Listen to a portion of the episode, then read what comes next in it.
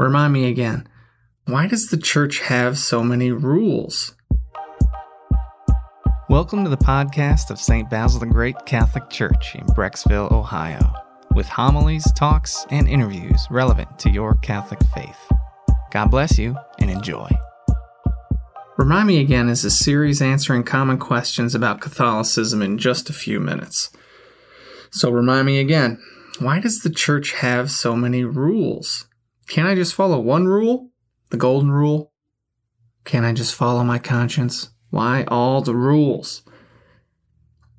Well, it may sound uncharitable, but I think it's true when I say that most of the people who ask this question aren't really interested in the answer. They're interested in criticizing the church. How do I know that? How can I say that? Consider this. Number one, how many rules is too many? People never propose a real number because it's really not about the number. What is it really about? I'll get to that in a minute. And number two, it's funny how people never complain about higher numbers of rules in other areas of life. First example sports. Did you know the rule book for Major League Baseball is 185 pages long?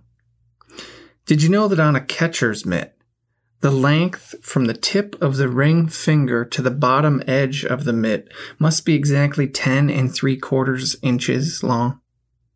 Why so specific? But you never hear people say, oh, you know, I just can't watch baseball anymore. There's just too many rules.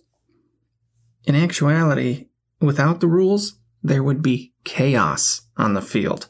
Total chaos no one would want to watch a game that didn't have any rules because it would be unintelligible. Second example Do you ever hear people say, I just don't know if I can live in Ohio anymore? There are just so many rules. I mean, just for fun, I quickly looked up the Ohio Revised Code for 2019. You want to know how long it is?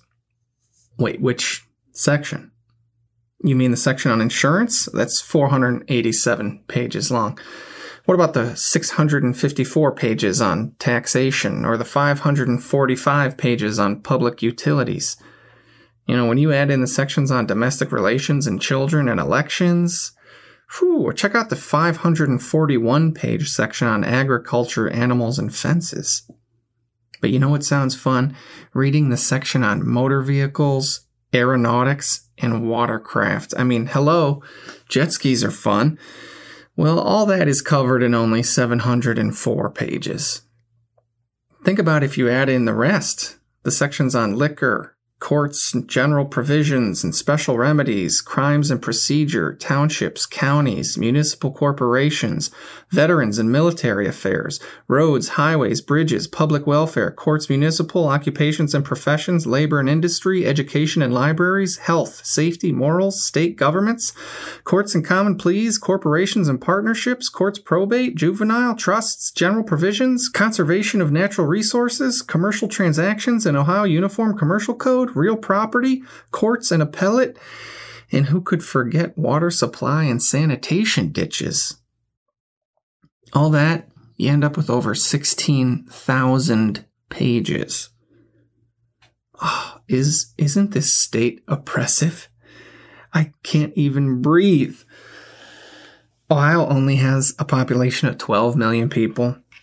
And the Catholic Church has over a billion members, billion with a B. And for having over a billion members, the amount of rules the church has is so tiny in comparison. The main legislation governing Roman Catholicism is the Code of Canon Law, which comes in around 500 pages. Now, just the single Ohio Revised Code section on agriculture, animals, and fences is longer than that. Now, perhaps you object to the comparison and say, well, listen, most of those state rules are never going to apply to me. And you're right. And it's the same thing with most of those Catholic laws in the Code of Canon Law, because most of those govern aspects of church life that will never impinge upon you. So let's set aside canon law for a moment. The Catechism outlines all five of the church's precepts. Yep, a whopping number five. So the Catechism says these are the necessary minimum. The minimum in the spirit of prayer and moral effort, in the growth in love of God and neighbor. So I present to you the five laws to follow if you are Catholic. Number one, you shall attend Mass on Sundays and holy days of obligation and rest from servile labor. Go to Mass and rest. Number two, you shall confess your sins at least once a year. Once a year, it's not too much to ask. Number three, you shall receive the sacrament of the Eucharist at least during the Easter season. So this also means once a year. But if you're following the first precept and going to Mass every Sunday and Holy Day, and if you're not in a state of mortal sin, then you can receive the Blessed Sacrament much more often to your great benefit. Number four, you shall observe the days of fasting and abstinence established by the Church. So on two days per year, you have to eat less than two meals and no meat on seven Fridays out of the year.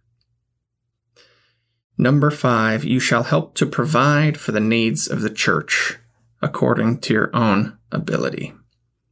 So, lightning round review.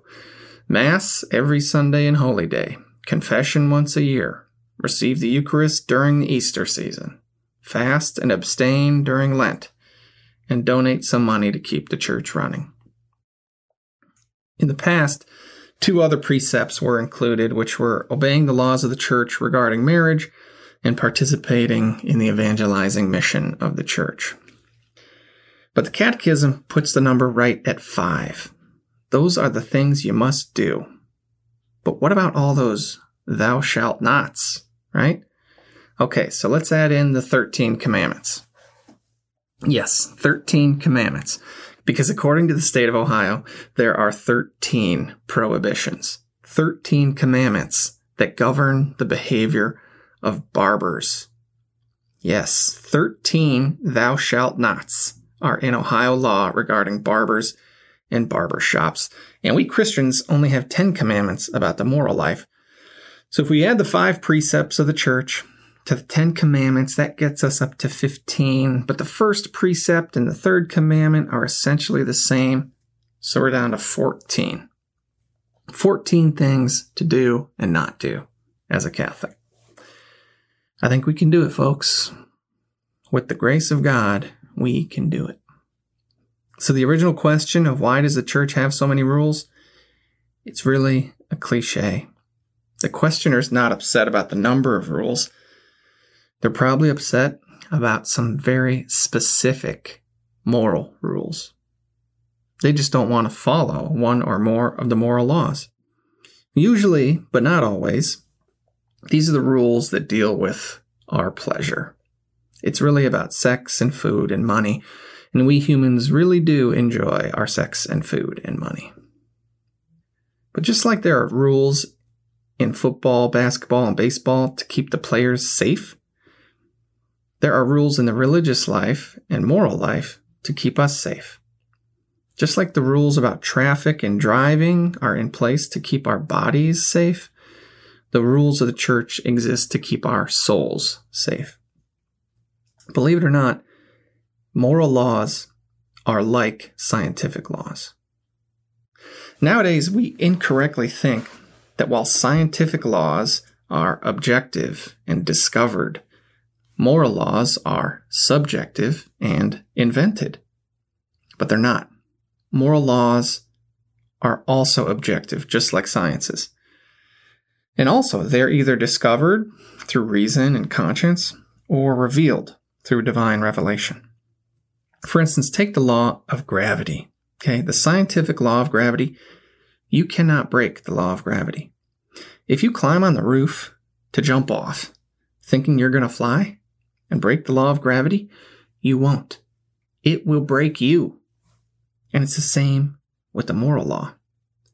You may believe that you can disobey a moral law and come out unscathed, but you can't.